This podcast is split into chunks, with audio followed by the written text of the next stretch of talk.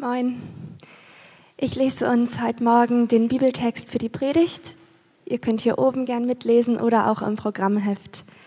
Und der Text steht in Johannes im 6. Kapitel, so ein paar Verse. Einige Zeit später fuhr Jesus mit dem Boot an die Ostseite des Sees von Galiläa, auch See von Tiberias genannt. Große Menschenmengen folgten ihm dorthin, weil sie die Wunder sahen, die er an den Kranken tat. Er stieg auf einen Berg und setzte sich dort mit seinen Jüngern. Es war kurz vor den Tagen, in denen die Juden ihr Passafest feierten. Als Jesus die Menschenmenge sah, die zu ihm kam, fragte er Philippus: Wo können wir so viel Brot kaufen, dass diese Leute zu essen bekommen? Jesus wollte ihn mit dieser Frage auf die Probe stellen. Er selbst wusste genau, was er tun wollte. Philippus entgegnete: Selbst für 200 Denare würde man nicht genug Brot bekommen, um jedem auch nur ein kleines Stückchen zu geben. Ein anderer Jünger, Andreas, der Bruder von Simon Petrus, sagte zu Jesus: Hier ist ein Junge, der hat 5 Gerstenbrote und 2 Fische. Aber was ist das schon für so viele Menschen? Sorgt dafür, dass die Leute sich setzen, befahl Jesus. Der Ort, an dem sie sich befanden, war dicht mit Gras bewachsen. Als alle sich gesetzt hatten, die Zahl der Männer belief sich auf etwa 5000, nahm Jesus die Brote, dankte Gott dafür und ließ sie unter die Menge austeilen. Mit den Fischen machte er es genauso und jeder aß, so viel er wollte. Als die Leute satt waren, sagte er zu seinen Jüngern: Sammelt auf, was übrig geblieben ist, damit nichts verdirbt.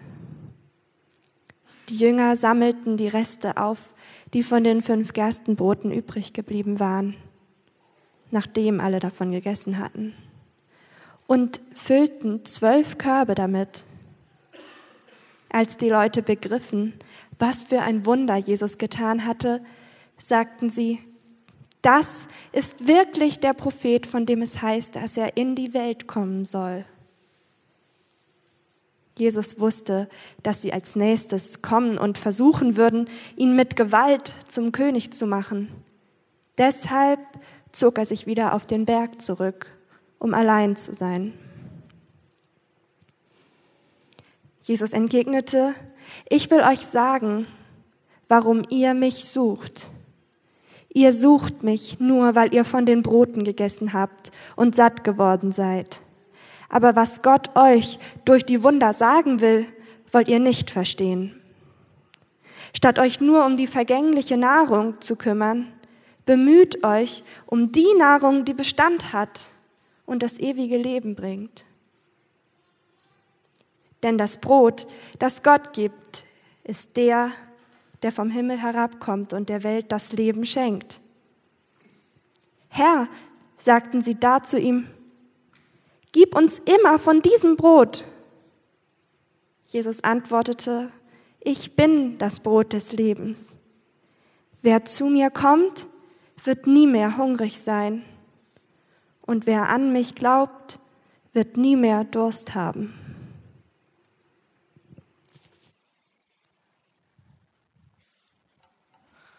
Vielen Dank, Herr Lee.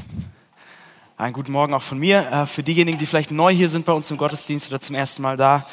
Ich bin Matthias, ich bin einer der Pastoren hier. Wir schauen uns gleich diesen Bibeltext an, den wir eben gelesen haben aus dem Evangelium von Matthäus. Also das ist einer von 4 Lebensberichten, die über Jesus Christus geschrieben wurde, über sein Leben, über sein Wirken. Und wir schauen uns diesen Text an, gleich nochmal im Detail. Und bevor wir das tun, würde ich gerne nochmal beten zu Beginn.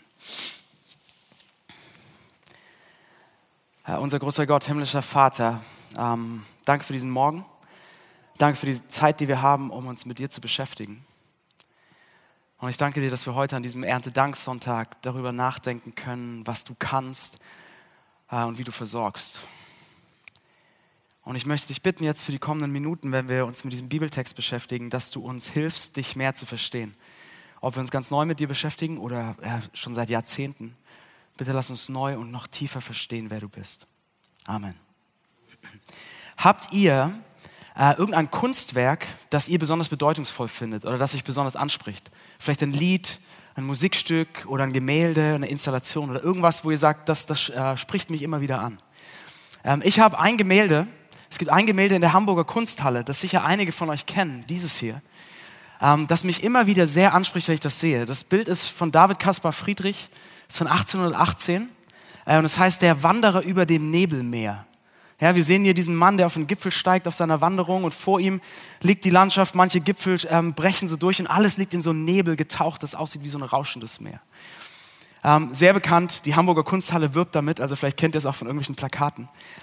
So dieses Bild spricht mich immer sehr an und berührt mich. Und zwar nicht, weil ich denke, oh, David Caspar Friedrich hat diesen Wanderer aber wirklich detailliert gemalt und das sieht so echt aus. Oder nicht, weil ich denke, oh, der Nebel, wie er den dargestellt hat mit diesen Weißtönen, das ist wunderbar. Nein, sondern dieses Bild spricht mich besonders an, weil es mich über sich selbst hinausführt. Ja, dieses Bild führt mich über sich selbst hinaus zu einer tieferen Frage, zu einem Gefühl. Ich frage mich, wenn ich das sehe, frage ich mich, was ist die Wanderung, auf der ich bin? Und was sind die Stücke von meinem Weg, die bei mir im Nebel liegen? Und wie kann ich, weil ich finde, das drückt so was von Mut aus, wie er hier gemalt ist, wie kann ich mit Mut so diese Schritte gehen, wo ich nicht sehe, wo ist mein Mut, mein Wagemut, was ist meine Wanderung? Ja, dieses Bild spricht mich an, weil es mich über sich selbst hinausdeutet zu einer tieferen Frage, einem tieferen Gefühl, einer tieferen Sehnsucht. Und ich habe das Gefühl, vielleicht geht es euch ähnlich, dass das ist, was großartige Kunst eigentlich macht. Großartige Kunst, ob das Musik ist oder ein Gemälde oder was auch immer, führt uns eigentlich über sich selbst hinaus. Dem Künstler ist es nicht wichtig, ob wir denken, oh, den Pinselstrich hier hat er aber besonders filigran gezeichnet, sondern er will uns zu einer tieferen Frage führen, zu einem größeren Gefühl, zu einer größeren Sehnsucht, zu einer Sehnsucht nach etwas Größerem.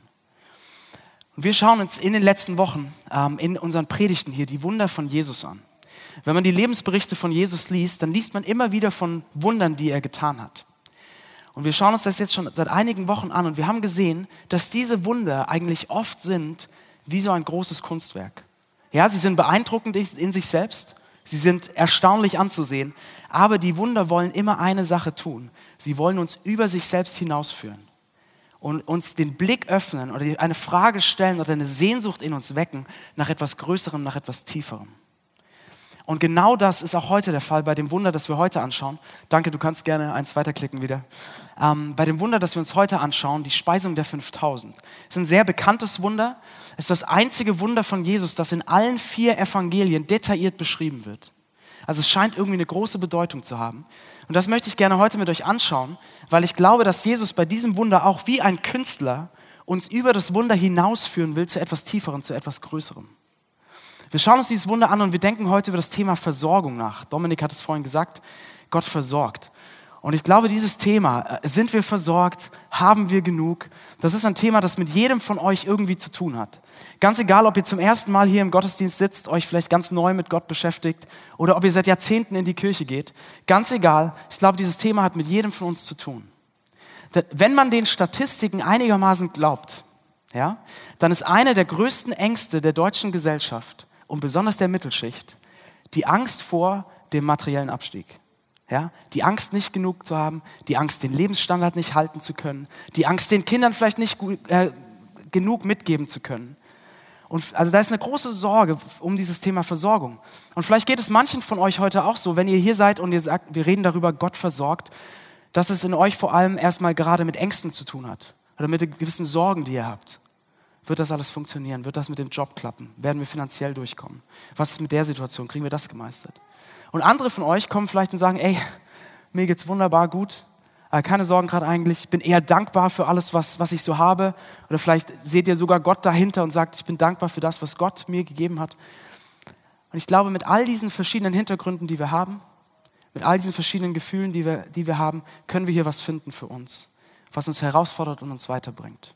Jesus will uns wie bei diesem Kunstwerk über das Wunder hinausführen. Und das möchte ich gerne mit euch anschauen, indem wir einfach mal diesen Text von vorne nach hinten durchgehen, in 3 Schritten. Und wir sehen 3 Gedanken. Wir sehen das Wunder der Versorgung, dann unsere oberflächliche Erwartung und eine tiefere Wahrheit. Ja, die Wahrheit dahinter. Also das Wunder der Versorgung, unsere oberflächliche Erwartung, eine tiefere Wahrheit. Also lasst uns mal einsteigen in diesen Bibeltext. Das Wunder der Versorgung. So, Jesus war mit seinen Jüngern unterwegs im Norden von Israel beim See Genezareth. Und durch seine Predigten, durch die Wunder, die er getan hatte, wurde er immer bekannter, immer populärer. Und eine große Menge folgte ihm. Und jetzt setzte Jesus mit dem Boot so an die Ostseite des Sees Genezareth über und ging dort in die Hügel, in die Berge. Wer das von euch kennt, das sind die sogenannten Golanhöhen. Das ist eine sehr einsame Gegend, kaum Ortschaften, Wildnis eigentlich. Und selbst dorthin folgen ihm die Menschen, folgt ihm eine riesen Menschenmenge. 5000 Männer, das heißt mit Frauen und Kindern wahrscheinlich 20.000 Menschen, so irgendwas, folgen ihm selbst in diese Wildnis. Und er lehrt sie den ganzen Tag und schließlich stellt sich die Frage, okay, was soll diese Menge essen? Wie soll sie satt werden, als sie hungrig geworden sind? Es war eine einsame Gegend, gab wenig Gelegenheiten, irgendwas zu kaufen. Und selbst wenn, es hätte unfassbar viel gekostet. So, die Jünger ziehen los und finden schließlich einen kleinen Jungen in der Menge. Und dieser kleine Junge hatte 5 Gerstenbrote und 2 Fische. So, und das klingt, wir denken vielleicht an große Fladenbrote, aber diese Gerstenbrote, das waren so kleine Fladen, die gebacken waren. Und die Fische, so kleine salzige Fische, das war das Pausenbrot von diesem Jungen. Er hat es ihm seine Mutter wahrscheinlich eingepackt, hat, du gehst Jesus hinterher, nimm das mal mit, bist du gut versorgt, Junge. Also es war ein Snack, ja, so wie so eine Sushi-Box aus dem Rewe mit 1, 2 Brötchen dazu. Und du hast 20.000 Menschen. Also nichts. So, und Jesus nimmt dieses Wenige, was er bekommt, das Geringe, das Nichts. Er dankt Gott dafür, er gibt es seinen Jüngern. Die Jünger teilen es aus. Und während sie es austeilen, passiert das Unfassbare, das Unmögliche. Alle werden satt. Jesus hat die Menschenmenge versorgt durch ein spektakuläres Wunder. So, und vielleicht sitzen manche von euch jetzt hier und sagen, okay, schöne Geschichte. Aber ich habe da direkt Schwierigkeiten mit. Das ist eine schöne Geschichte, aber das kann ja nie im Leben so passiert sein. Wahrscheinlich war da irgendwas Besonderes bei diesem Treffen auf den Golanhöhen und das wurde dann immer weiter ausgeschmückt und schließlich ist diese Legende entstanden, dass Jesus die alle satt gemacht hat mit zu wenig. Das wurde ausgeschmückt, um irgendwas auszusagen, symbolisch vielleicht, aber das kann ja nie im Leben so passiert sein. Ja, vielleicht sagt ihr, ich habe ein wissenschaftliches Weltbild und ich werde oder ich kann nur das glauben, was ich nachvollziehen kann. Ich kann das glauben, was empirisch nachgewiesen werden kann oder das, was vielleicht in einem gewissen Setting experimentell wiederholt werden kann. Alles, was empirisch nicht nachgewiesen kann oder errechnet werden kann, kann ich nicht glauben, kann ich nicht annehmen. So, und ich kann diesen Einwand sehr gut verstehen und ich habe da große Sympathien für. Ich bin auch jemand, der gern Dinge rational versteht und der gern versteht, was da passiert. Und ich habe sowas auch noch nicht gesehen in meinem Leben. Und ich rechne auch nicht damit, erstmal, dass ich bis zu meinem Lebensende sowas erleben werde. Und trotzdem glaube ich, dass es genauso geschehen ist. Warum? Seht ihr, weil die Bibel sagt, hier passiert ein außergewöhnliches Wunder, weil wir eine außergewöhnliche Person vor uns haben. Die Bibel beansprucht gar nicht, dass das etwas ist, was ich dauernd wiederholen sollte und was wir empirisch irgendwie nachstellen könnten, sondern sie sagt, hier mit Jesus Christus passiert etwas Einmaliges, etwas absolut Ungewöhnliches. Nämlich dieser Jesus Christus, beansprucht die Bibel, ist nicht weniger als Gott selbst in menschlicher Gestalt. Wahrer Gott und wahrer Mensch. Ja, der Schöpfer des Universums, der alles gemacht hat, ist derjenige, der hier steht. Das ist der Anspruch der Bibel. So, und wenn ihr jetzt für einen Moment mal überlegt, wenn ihr das glauben könntet, wenn ihr mit Wundern ein großes Problem habt oder mit so einem Wunder und denkt, boah, Legende. Wenn ihr mit Wundern rationale Schwierigkeiten habt, wenn ihr mal für einen Moment überlegt, wenn ihr das glauben könntet, dass dieser Jesus Christus, der da steht, wirklich Gott ist, der alles erschaffen hat, so, dann wäre das Wunder eigentlich kein Problem, oder? Weil der Gott, der alles geschaffen hat, ein paar Brote und Fische zu vermehren, ist dann nicht das Ding. Das heißt, die entscheidende Frage wirklich für euch, wenn ihr mit Wundern rationale Schwierigkeiten habt, das euch wirklich herausfordert, die entscheidende Frage für euch ist, wer glaubt ihr, ist diese historische Person Jesus Christus? Wer ist das? Ist er wirklich Gott? Oder ist er nur einfach eine historische Person, ein Mensch? Das ist die entscheidende Frage. Und je nachdem, was ihr antwortet, führt euch das zu eurer Meinung von Wundern. Das ist dann sekundär. Stellt euch diese Frage. Okay, zurück zu unserem Text nochmal. Jesus tut dieses Wunder. Was sagt das jetzt aus? Was sagt das über Jesus aus? Was sehen wir hier? Das sagt über ihn aus, dass Jesus Christus ist ein Gott, der für diejenigen sorgt, die ihm vertrauen. Jesus Christus ist ein Gott, der die versorgt, die zu ihm gehören. Am Ende des Wunders gibt es ein kleines Detail, was man vielleicht schnell überliest. Aber in jeder Erzählung von dieser Speisung der 5000 wird dieses Detail genannt. Und das ist, es bleibt viel übrig, die Jünger sammeln es ein. Und wie viel bleibt übrig? 12 Körbe. So, warum 12 Körbe? In jeder Erzählung werden diese 12 Körbe erwähnt. Warum genau 12? Warum sagen sie nicht einfach, es ist richtig viel übrig geblieben? Seht ihr, das Volk Israel bestand aus 12 Stämmen. Und Jesus, und im Alten Testament gab es eine Geschichte, wie Gott diese 12 Stämme in der Wüste satt gemacht hatte mit Brot vom Himmel, dem Manna. Und jetzt macht Jesus hier die Menschen in der Wildnis satt, es bleiben 12 Körbe übrig und die Symbolik schreit die Juden damals quasi förmlich an und sagt, hier ist der Gott, der für die 12 Stämme sorgt. Hier ist der Gott, der für sein Volk sorgt. Hier ist ein Gott, der diejenigen versorgt, die zu ihm gehören, die ihm vertrauen. Und wenn er versorgt, dann nicht nur ein bisschen, sondern es bleibt übrig, es ist Überfluss, alle werden satt. Jesus ist ein Gott, der die versorgt, die zu ihm gehören. Das sagt uns dieses Wunder, das blitzt hier auf. Und damit blitzt eigentlich etwas auf, was wir, wenn wir mal den Blick über diese Stelle hinaus nehmen, blitzt hier etwas auf, was wir durch die ganze Bibel beobachten können. Und einige der bekanntesten oder auch schönsten Bibelstellen, die wir kennen vielleicht, sprechen genau davon, dass Gott ein Gott ist, der die versorgt, die ihm vertrauen. Denkt an Psalm 23 zum Beispiel, falls ihr den kennt. So bekannt und so wunderschön, wo es heißt, der Herr ist mein Hirte, mir wird nichts mangeln. Er weidet mich auf grüne Auen und er führt mich zum frischen Wasser. Eine unglaubliche Aussage von Versorgung, die David hier in ganz schönen Bildern macht. Er sagt, mir wird nichts mangeln. Was ist das für ein Vertrauen? Das ist so, die gesamte eigene Zukunft in Gottes Hände legen und sagen, Gott, mir wird nichts mangeln, weil du bist bei mir. Oder Jesus in der Bergpredigt, so in der bekanntesten Predigt, die er gehalten hat, sagt er, macht euch keine Sorgen darüber, was ihr essen werdet, was ihr trinken sollt, was ihr anziehen sollt. Schaut euch die Vögel an. Die Vögel säen nicht, die Vögel ernten nicht und Gott versorgt sie doch. Seid ihr nicht viel wertvoller als sie? Er sagt, macht euch keine Sorgen um das, was ihr anziehen sollt, was ihr essen sollt, weil Gott weiß, dass ihr das braucht. Oder an einer anderen Stelle später in der Bergpredigt sagt er, Gott ist ein guter Vater, der denen Gutes gibt, die ihn darum bitten. Seht ihr, das ist das Bild, was sich durch die gesamte Bibel zieht. Wenn ihr Christen seid oder wenn ihr Christen werdet, dann habt ihr einen guten, liebevollen Vater im Himmel, der euch versorgt, der euch nicht vergisst, der euch das gibt, was ihr braucht, der euch Gutes gibt, wenn wir ihn darum bitten. Wir haben diesen Vater. So, und wie könnte das, Leute, wenn wir jetzt mal zu uns kommen heute, Hamburg 2019, wie könnte das in all unsere Sorgen und Ängste heute reinsprechen? In die Sorgen, die wir uns machen. Ob es genug ist, ob es reicht, ob das mit dem Job klappt, ob die Karriere funktioniert, ob wir eine Wohnung finden, die wir irgendwie bezahlen können in Hamburg, ob das mit den Kindern alles gut geht. Wie könnte das in all unsere Sorgen hineinsprechen? Wie könnte uns das zur Ruhe führen? Dieses Versprechen, diese Zusage. Jetzt sagt ihr vielleicht, okay, das klingt gut. Aber vielleicht sagt ihr das Gleiche, wie ein guter Freund von mir aus dem Hamburg-Projekt einmal zu mir gesagt hat. Ich habe mit ihm gesprochen über Gott versorgt und er hat zu mir gesagt, ja, okay, finde ich gut, glaube ich. Aber was ist, wenn ich Business will und Gott gibt mir nur Economy? Ja? Was ist, wenn ich Business will und Gott gibt mir nur Economy? Und ist das nicht so eine Frage oder so eine Angst, die man manchmal hat? Also wenn ihr Christen seid und sagt, ja, Gott versorgt mich, aber was ist, wenn er es nicht genauso macht, wie ich es mir vorstelle? Wenn es eben nur Economy ist oder vielleicht sogar heutzutage noch irgendwie so Economy Light ohne, nur mit Handgepäck oder so, ja? Also so richtig Sparversion. Was ist dann? Seht ihr, Gott versorgt uns, aber er verfolgt mit seiner Versorgung ein anderes Ziel als das, was wir vielleicht direkt vor Augen haben. Ihm geht es mit seiner Versorgung erstmal nicht darum, dass wir einfach nur unbeschwert und voller Komfort alles haben, was wir brauchen, sondern er versorgt uns wie ein guter Vater. So, ein guter, liebender Vater gibt seinen Kindern alles, was sie wirklich brauchen, aber nicht alles, was sie sich wünschen. Er gibt ihnen alles, was sie wirklich brauchen, manchmal auch was sie sich wünschen, aber auch das nicht unbedingt zu dem Moment, wo sie sich's wünschen, direkt, ja? Alle Väter und Mütter im Spielzeugladen, ihr wisst, wovon ich spreche. Ja? Und Gott ist wie so ein guter und liebender Vater. Er gibt uns das, was wir brauchen. Aber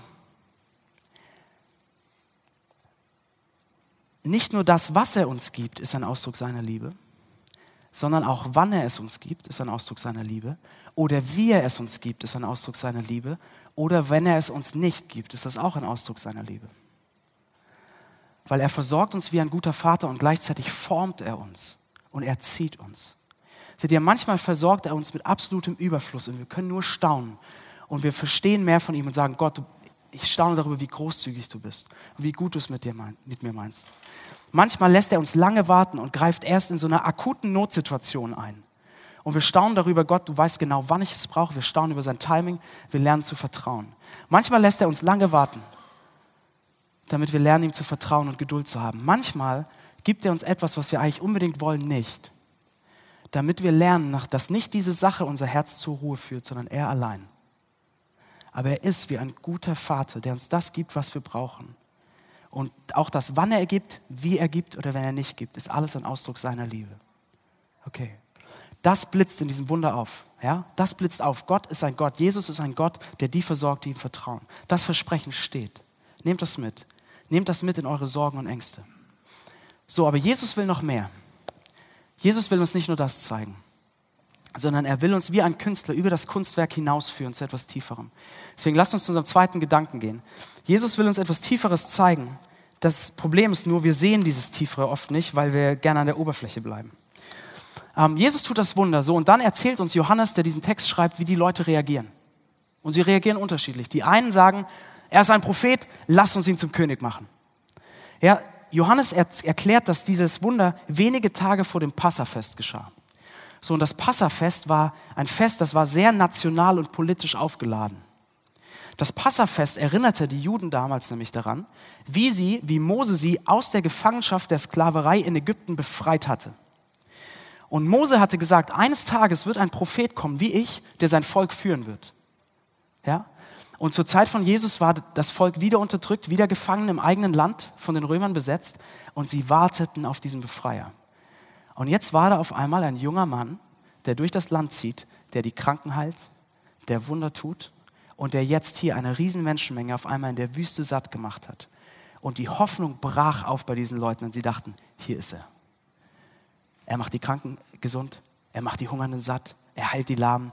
Er ist derjenige, der jetzt das vollkommene materielle Wohlergehen für unser Volk bringen wird. Er wird die Feinde vertreiben, er wird uns zu einem Leben in Wohlstand führen, er wird alles gut machen, jetzt hier für unsere Nation. Und sie wollen ihn zum König machen. Sie kommen mit ihren Hoffnungen, mit ihren Erwartungen, mit ihren Lebensthemen und ordnen dieses Wunder da ein. Ja? Dieses Wunder muss doch bedeuten, dass er derjenige ist, der jetzt materiell für uns alles gut macht als Volk. Das waren die einen. Andere waren nicht ganz so politisch, sondern dachten eher an sich selbst. Und sie kommen später zu Jesus und Jesus sagt zu ihnen in Vers 26 dann, ihr sucht mich nur, weil ihr von den Broten gegessen habt und satt geworden seid. Ja, da waren Leute, die sagten, er hat meinen Hunger gestillt, hier ist jemand, der kann mich versorgen, der kann mir das geben, was ich brauche, der stillt meine Bedürfnisse, wenn ich ihm nachfolge, wo unterschreibe ich? Alles klar, wunderbar. Auch sie brachten ihre Erwartungen, ihre Hoffnung, ihre Lebensthemen. Die einen erwarteten für das ganze Volk das materielle Wohlergehen, die politische Hoffnung. Die anderen dachten an sich selbst und dachten, hier ist jemand, der mich satt macht. Und je nachdem, was für Erwartungen sie hatten, haben sie dieses Wunder für sich eingeordnet. So, und ich glaube, in Hamburg 2019, wir machen genau das Gleiche. Auch wir kommen mit unseren Erwartungen, unseren Hoffnungen, unseren Lebensthemen, unsere Perspektive und wir ordnen das so für uns ein, wie es passt. So, was ist unsere Perspektive, die wir bringen? Mit welcher Perspektive interpretieren wir den Gott, der uns versorgt? Ich glaube, mit einem Thema, das in der westlichen Welt gerade ganz oben aufliegt. Und das ist unsere persönliche, individuelle Suche nach dem guten Leben. Unsere individuelle, persönliche Suche nach dem guten Leben. Wir suchen das gute Leben. Wir suchen das Leben, das erfüllt, das uns ausfüllt, das uns zur Ruhe kommen lässt, das endlich alles gut macht. Freitag auf der S-Bahn, mit der ich ins Büro gefahren bin, war so drauf getaggt, Best Life Now, das suchen wir. Und der beste Ausdruck davon ist Instagram, wirklich. Instagram ist eigentlich die Dokumentation unserer Suche nach dem guten Leben, ehrlicherweise. Also meine Meinung. So, mit dieser Perspektive kommen wir jetzt und wir hören, hier ist ein Gott, der uns versorgt. Hier ist ein Gott, der uns wundervoll versorgen kann. Großartig. Jesus, du und ich, wir werden ein richtig gutes Team sein in der Suche nach meiner Erfüllung. Ja? Jesus, du bist derjenige mit all deiner Macht, du kannst versorgen, du kannst meine Vision des guten Lebens umsetzen. Komm in mein Leben. Lass uns gemeinsam auf dem Weg sein. Ich bin gespannt, was du tust. Ich vertraue dir. Ich vertraue dir mein ganzes Leben an. Leute, wenn ich mal direkt sein darf, ich glaube, dass ganz viele Christen heute in der westlichen Welt, wo es uns so gut geht, Ich glaube, dass viele Christen heute in der westlichen Welt, und ich glaube, dass viele Leute hier von euch, die ihr sagt, dass ihr Christen sind, und ich vielleicht auch, oft ist das sehr subtil, dass wir genauso glauben. Dass wir, solange es uns gut geht, solange Gott uns das gibt, was wir wollen, die Wohnung in Hamburg, den interessanten Partner, dass wir finanziell über die Runden kommen, Erfolg im Job und so weiter, solange Gott uns das gibt, finden wir Gott super. Und wir haben auch überhaupt keine Zweifel am Glauben. Gut, es ist auch nicht so, dass wir irgendwie viel Bibel lesen und beten würden und uns mit Gott befassen würden, wie er ist oder wie er sich das Leben vorstellt. Nee, das auch nicht. Aber dass das Leben so gut läuft, das zeigt doch, dass Gott und ich so sind. Läuft doch. Aber sobald das nicht mehr so ist, sobald sich das nicht erfüllt, was wir wollen, sobald unser Lebensweg, den wir uns ausgemalt haben, Knicke bekommt, fangen wir an Gottes Güte und Liebe zu zweifeln, als hätte es das Kreuz und die Auferstehung nie gegeben. Ja, wir machen unser persönliches Empfinden zum Maßstab dafür, ob Gott gut sein kann, ob er es gut mit mir meint, ob er überhaupt liebevoll sein kann, ob Gott überhaupt Liebe ist. Wir machen es abhängig von dem, was er uns gibt. So unser Blick ist auf dem, was Jesus uns geben soll. Wie er unsere Vision des guten Lebens umsetzen soll, bitteschön. Und wenn das klappt, wunderbar, Jesus. Das ist unser Blick. So, und Jesus sagt zu den Menschen damals, die zu ihm kommen und das wollen, und er sagt zu uns heute genauso, ihr habt nichts verstanden. Ihr habt nichts verstanden. Er sagt das in Vers 26, ich lese es euch vor. Er sagt, ihr kommt nur zu mir, weil ihr satt geworden seid. Und jetzt kommt's. Aber was Gott euch durch die Wunder sagen will, wollt ihr nicht verstehen. Ja. Jesus sagt, ihr bleibt an der Oberfläche. Ihr schaut auf das, was ich euch geben soll oder was ich euch gegeben habe, und ihr freut euch darüber. Aber ihr schaut nicht tiefer, ihr schaut nicht darüber hinaus. Ihr schaut nicht darauf, worauf es eigentlich hindeutet. Dieses Wunder und all das, was ich euch gebe, soll wie ein riesengroßer Hinweis sein, ein Pfeil, der auf etwas anderes zeigt. Aber ihr schaut nicht hin. Ihr schaut nicht hin. So, lasst mich das versuchen, mit einem kleinen Bild zu veranschaulichen. Vielleicht hilft uns das nochmal besser zu verstehen oder zu verstehen, wie absurd das ist. Ich versuche mal ein absurdes Bild. Okay? Stellt euch vor, eines Tages flattert eine Save-the-Date-Einladungskarte für eine Hochzeit in euren Briefkasten. Macht man heute ja so, Save-the-Date einige Monate vorher, wir sind alle viel beschäftigt. Diese Karte kommt in euren Briefkasten, und die Karte ist ungewöhnlich groß erstmal, und sie ist wunderschön. Sie ist mit Gold eingefasst, die ganze Schrift ist so in Gold reingestanzt, es ist unfassbar schön verziert, es ist die schönste Karte, die ihr jemals in Händen gehalten habt. Und diese Karte sagt euch, dass ihr zu einem umwerfenden, rauschenden Fest eingeladen werdet. Aber weil diese Karte so schön ist, vergesst ihr das, was da steht, und die Einladung, das Fest, das vergesst ihr ziemlich schnell wieder. Ihr seid so fixiert auf die Schönheit und wie wundervoll diese Karte ist. So, ein paar Wochen später kommt die nächste Karte, die offizielle Einladung. Auch sie ist wieder sehr groß, sie ist in Silber diesmal eingerahmt, alles ist in Silber gestanzt, es ist unfassbar verziert. Die Karte ist eigentlich noch schöner als die erste, ja. Und ihr staunt und ihr freut euch so über die Schönheit dieser Karten und sagt, oh, wie großartig, dass ich diese Karten bekommen habe. Danke, danke, danke. Und ihr hängt die Karten auf und schmückt eure Wohnung mit diesen Karten, und ihr seht so eure Wohnung an und denkt, oh, es wäre eigentlich toll, wenn ich noch so eine Karte hätte. Oder vielleicht noch zwei. Ja, dann wäre das einfach noch besser, noch schöner. Und ihr wartet auf die nächste Karte. Und ihr denkt, oh, vielleicht diesmal in so einem Roséton, das würde ganz gut so dazu passen. Ja, oder Kupfer, ist ja auch hip, funktioniert auch gut so. Und ihr wartet und keine Karte kommt. Und ihr wartet und ihr werdet langsam ärgerlich. Und sagt, oh, warum kommt nichts mehr? Und wenn die Absender, wenn die mich kennen würden und wenn die es wirklich gut mit mir meinen, dann würden die doch noch eine Karte, die wissen doch, wie sehr ich diese Karten liebe. Aber ich weiß nicht, ob die mich überhaupt lieben, wenn die nichts mehr schicken. Ja, also was ist da los? So, und die ganze Zeit, während ihr seid so auf die Karten fixiert, die ganze Zeit seid ihr zum größten Fest eingeladen, weil die Absender euch so lieben und dabei haben wollen. Und sie euch unbedingt haben wollen. Und alles zeigt ihre Güte und wie gut sie euch finden und wie sehr sie euch lieben. Aber ihr seht es nicht, weil ihr nur auf die Karten schaut. Ihr schaut auf die Oberfläche, aber nicht auf das, wohin es weist. Die Karten sind ein Hinweis, sie sind eine Einladung. Es ist toll, wenn sie schön sind und sie euch gefallen, aber sie deuten auf etwas Größeres. Nur ihr seid so auf die Schönheit fixiert, dass ihr das Größere verpasst.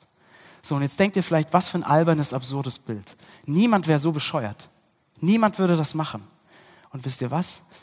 Wir machen es den ganzen Tag. Wir machen es jeden Tag. Jesus sagt, das Wunder, das ich tue, ist wie eine Einladungskarte. Es ist ein Hinweisschild auf etwas Größeres.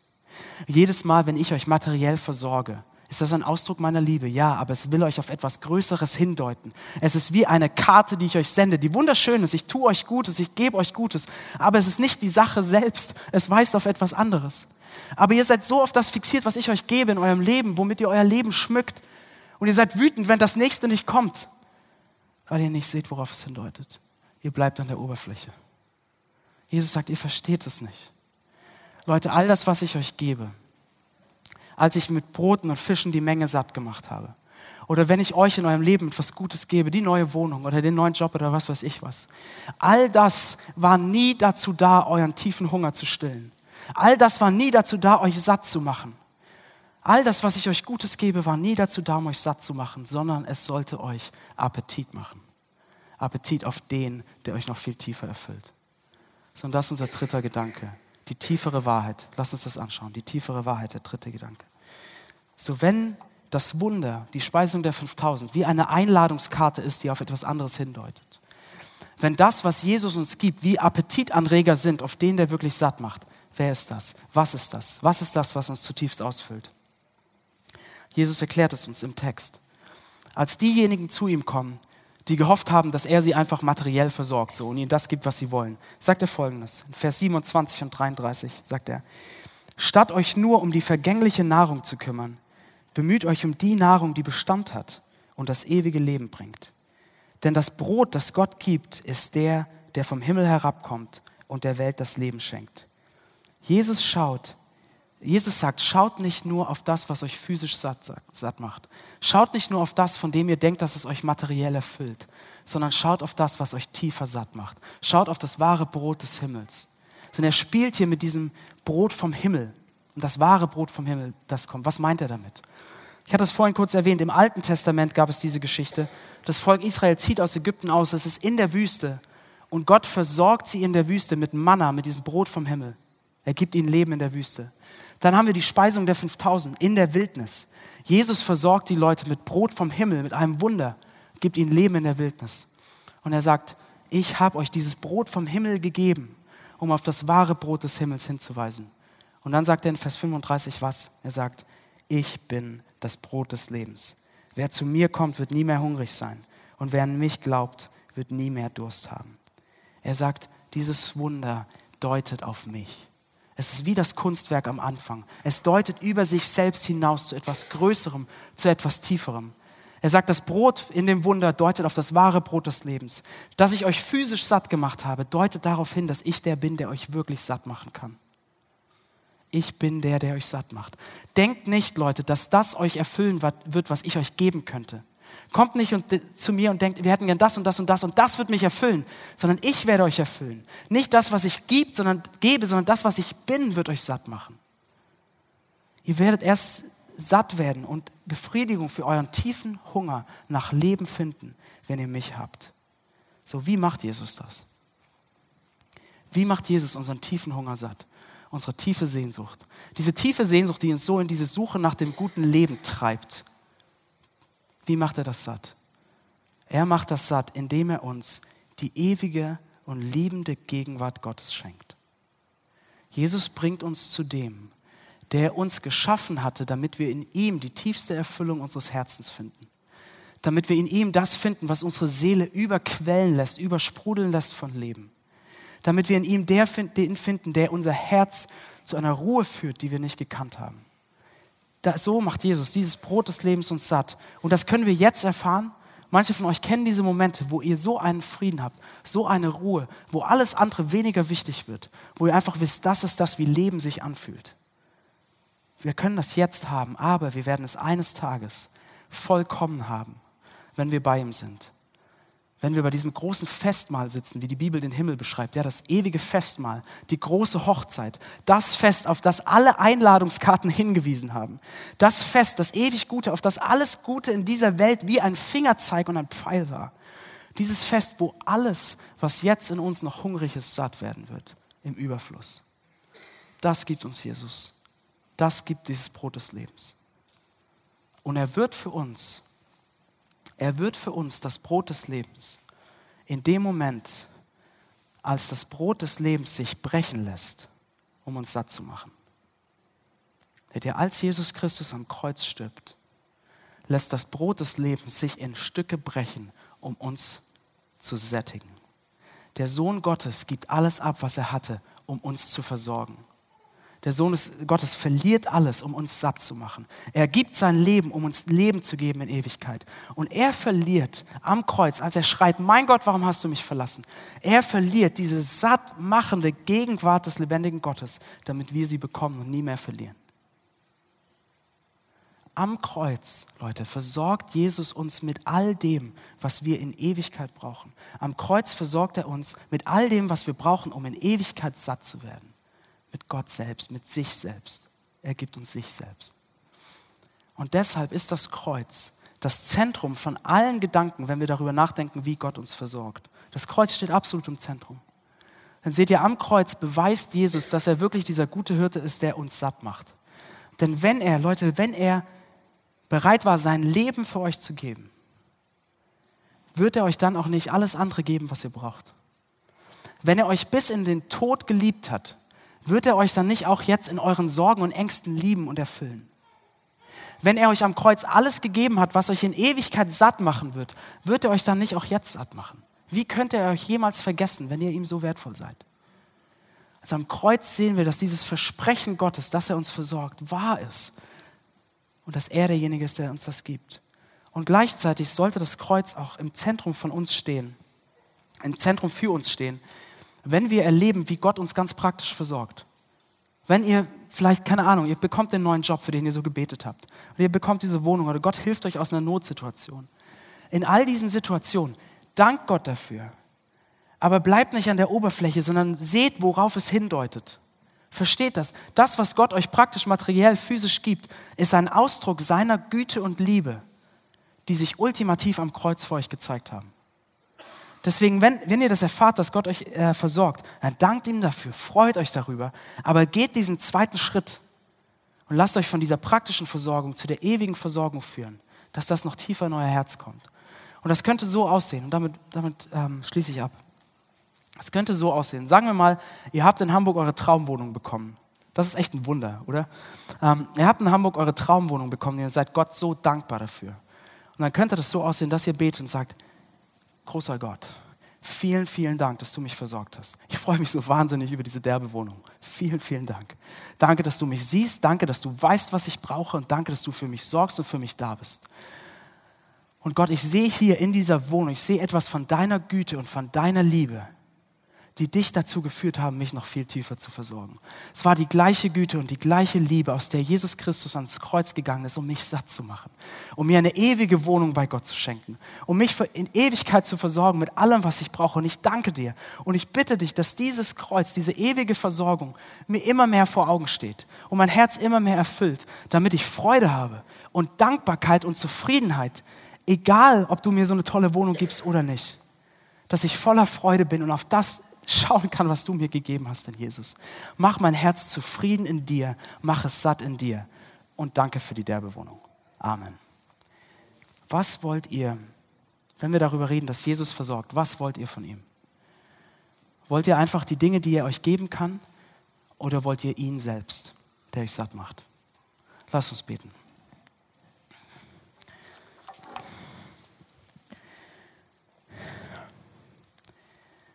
Jesus Christus, du bist das Brot des Lebens, das sich hat brechen lassen für uns am Kreuz. Du bist der gute Hirte, der uns versorgt und der gleichzeitig sein Leben lässt für die Schafe. Du bist der Sohn des ewigen guten Vaters, der uns gute Dinge gibt und erfährst doch die Trennung vom Vater, um uns zu versorgen. Und ich danke dir, Jesus, dass du uns so sehr liebst, dass du uns am Kreuz all das gegeben hast, was wir in Ewigkeit brauchen. Die liebende und erfüllende und sattmachende Gegenwart Gottes. Und du kennst alle unsere Sorgen, du kennst alle unsere Ängste. Und ich bitte dich, dass du uns in diesen Sorgen und diesen Ängsten begegnest. Ich bitte dich zum einen, dass du uns versorgst, weil du hast gesagt, du gibst Gutes denen, die dich bitten. Und ich bitte dich, dass du uns versorgst in den Punkten, wo wir Mangel haben. Aber ich bitte dich noch mehr, dass du unser Herz aufmachst für dich. Und dass wir wirklich satt werden in dir. Und dass wir unsere Suche nach dem guten Leben auf dich fokussieren und in dir das finden, was unseren Hunger stillt. Amen.